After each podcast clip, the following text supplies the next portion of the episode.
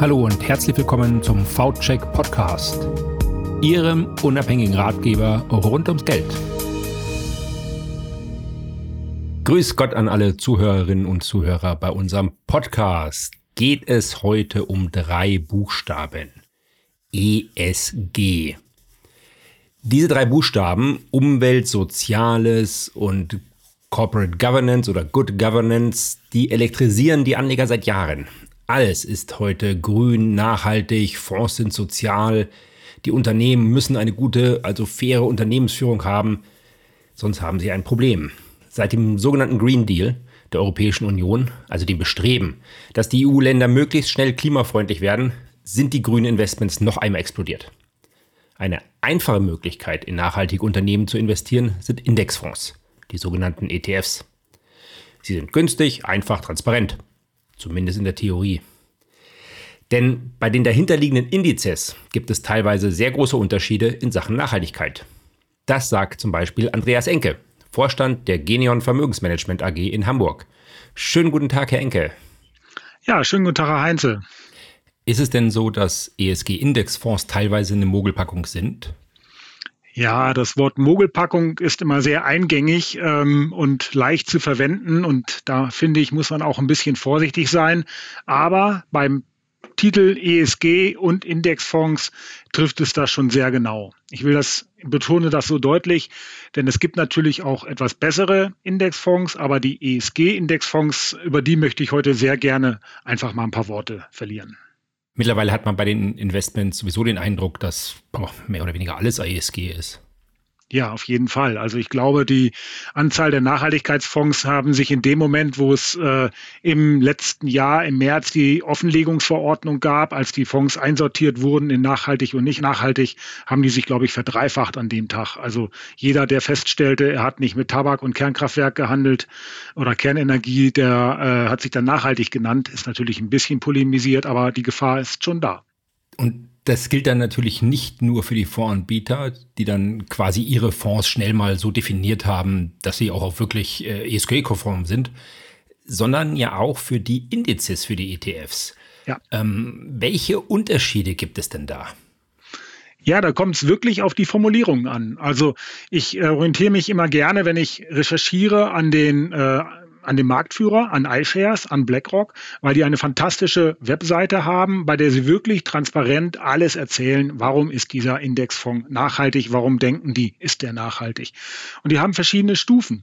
Äh, es gibt schon sehr lange die SRI-Reihe, SRI abgekürzt am Ende. Mhm. Also sozial verantwortliches Investieren. Ja, genau. Und äh, mit vielen Ausschlusskriterien, wo auch das Prinzip Best in Class und Ausschlusskriterien sinnvoll verwendet wird und die am Ende einen großen Index ähm, wie den MSCI World statt mit 1600 Unternehmen dann am Ende mit knapp 400, 500 Unternehmen noch gelistet haben. Also sehr viel Unternehmen auch ausschließen.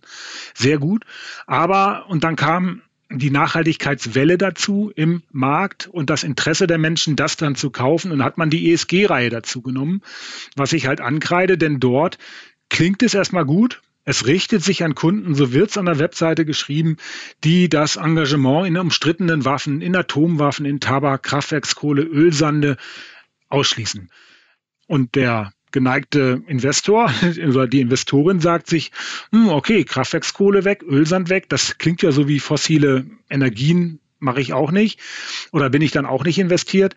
Ja, und da fangen die Details an. Ist es halt Öl und Gas nicht ausgeschlossen mhm. und dementsprechend ist dort BP, Shell etc. in den Europa-Indizes auch drinne. Und das ist das, was ich ankreide. Also es gibt die ESG-Reihe, unterstes Level der Nachhaltigkeit. Es gibt die SRI-Reihe, schon länger, höheres Level. Und dann hat man natürlich, es wäre ja auch schön, wenn es zu einfach wäre, Zwischenstufen äh, eingerichtet. Aber für mich als Anleger, als Anlegerin kann ich mir erstmal merken, wenn ich nachhaltig anlegen will, und es muss denn unbedingt ein Indexfonds sein. Ich sage das bewusst so betont. Mhm begründe ich auch gerne nochmal. Aber wenn es denn sein soll, dann nehme ich nicht die ESG-Reihe, denn ich muss ja nur hereinschauen, in welche Werte gehe ich denn da. Und das kann man ja auch nochmal wirklich deutlich sagen.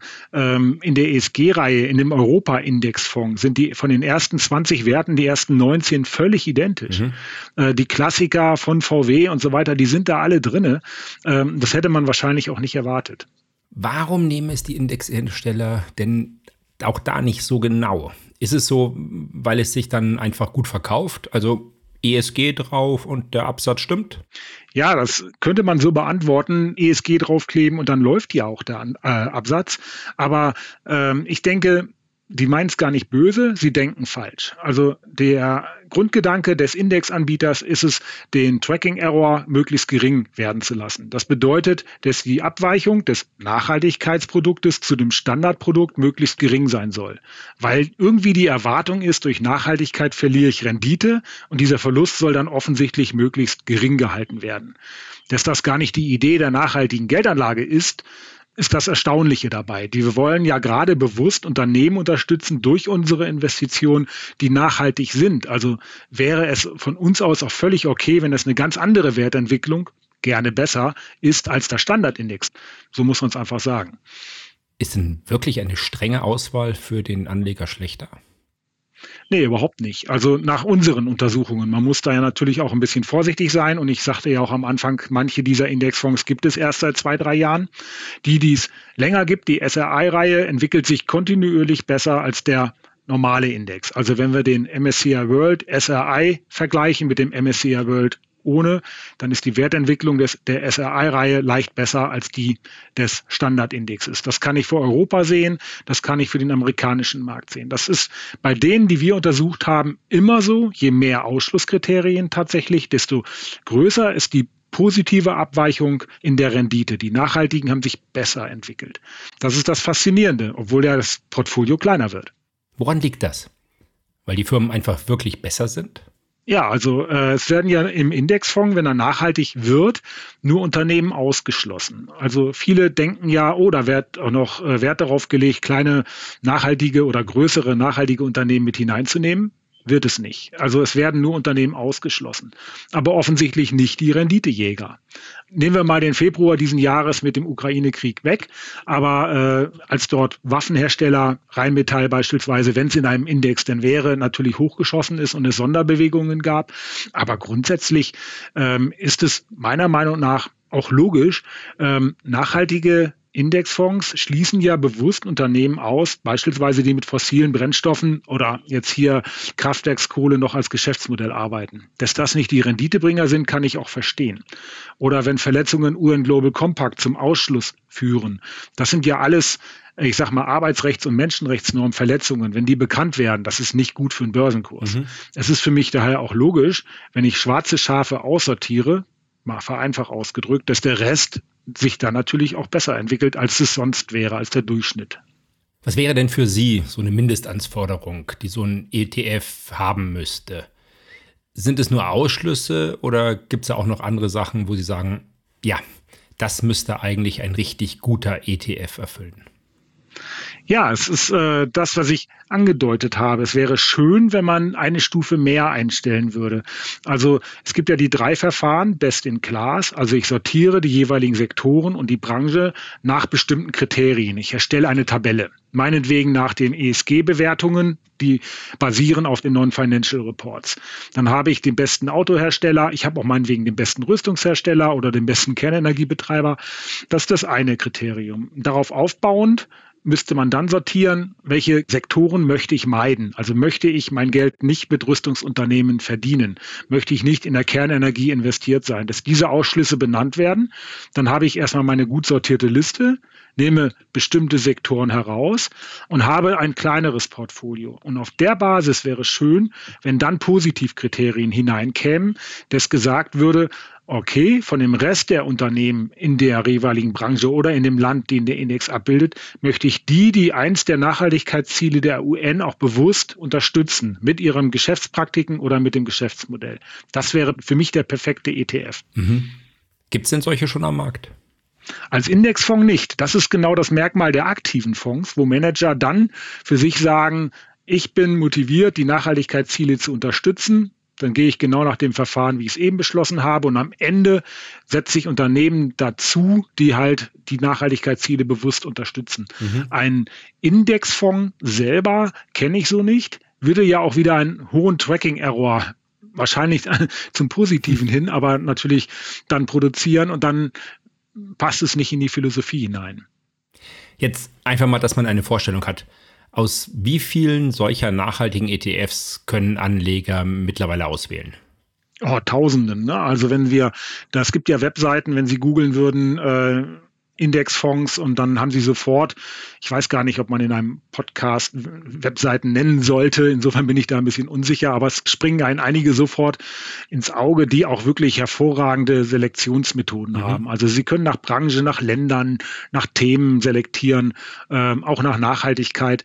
Ähm, da ist man wirklich im, durch das Internet perfekt bedient. Mhm. Aber es richtet sich an den wissenden Kunden meiner Meinung nach, zumindest an den, der bewusst nachhaltig anlegen will, der muss sich mehr Fragen stellen. Also ein Blick rein, in welche Unternehmen gehe ich denn, äh, sollte unbedingt zwingend sein. Und dann bin ich vielleicht überrascht, wenn da die gleichen Werte wie im Standard sind oder ich in den großen fünf amerikanischen Tech-Werten drin bin und ich dachte, ich wäre in kleinen, spritzigen Nachhaltigkeitsunternehmen drin. Nein, mhm. bin ich halt nicht.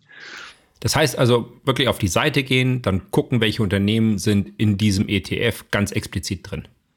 Ja, selbst wenn ich gar nicht viel googeln will, ich habe vielleicht eine Seite meiner Direktbank, mit der ich sowieso meine Geschäfte mache, dann kann ich doch die Kennnummer meines Papiers eingeben und komme dann auch sofort zu der Fondsseite der Bank da meinetwegen, aber die zehn größten Werte haben die sofort dargestellt. Mhm. Und wer dann tiefer blicken will, kann sehr leicht auch über die Webseite des Anbieters natürlich, aber auch bei der Bank alle Werte anschauen, theoretisch im Verkaufsprospekt. Sorgen aber solche Indizes und natürlich auch die ETFs, wenn man da rein investiert, für eine nachhaltigere oder für eine bessere Welt? Ja, das ist ja eine schöne Philosophiefrage. Da gibt es ja auch Studien, die sagen, na, das bringt überhaupt nichts.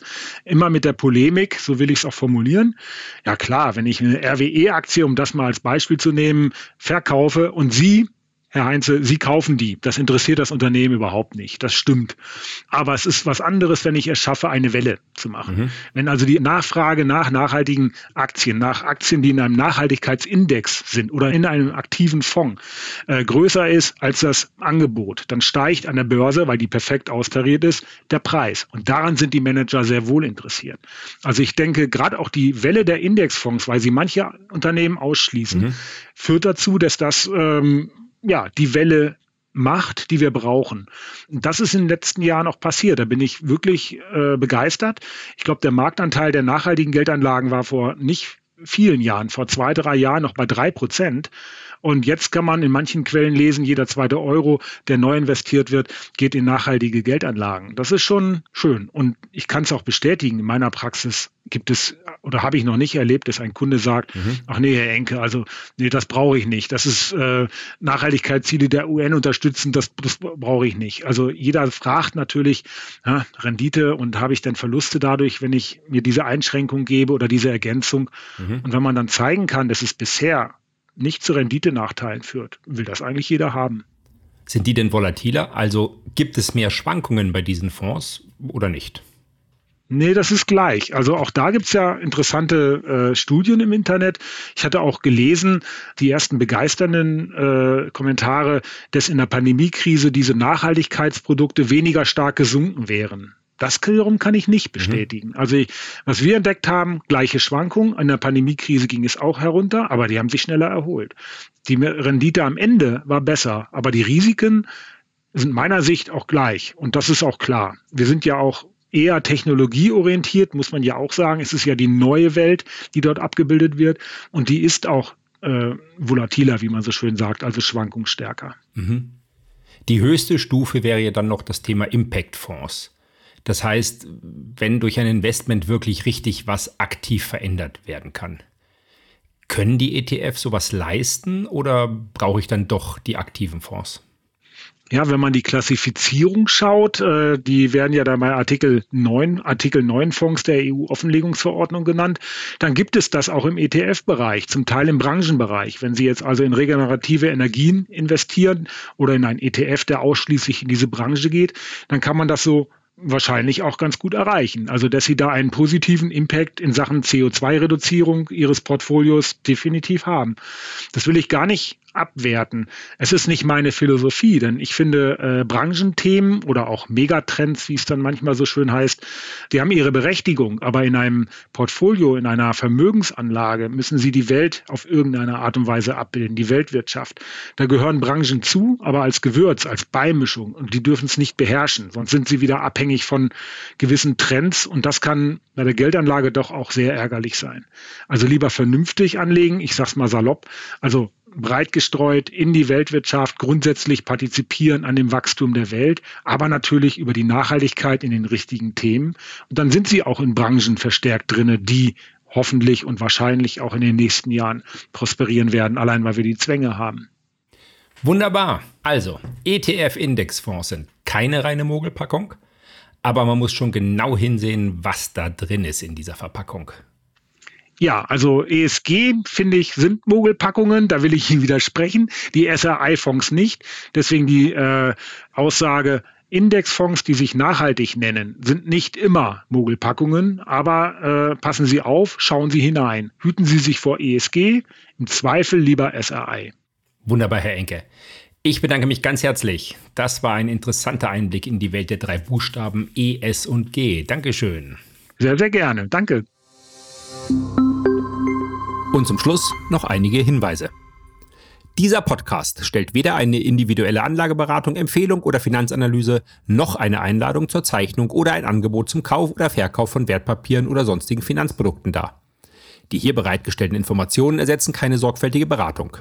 Ehe Sie Anlageentscheidungen treffen, sollten Sie sich persönlich von einem Fachmann beraten lassen. Vermögensverwalter finden Sie unter www.v-check.de.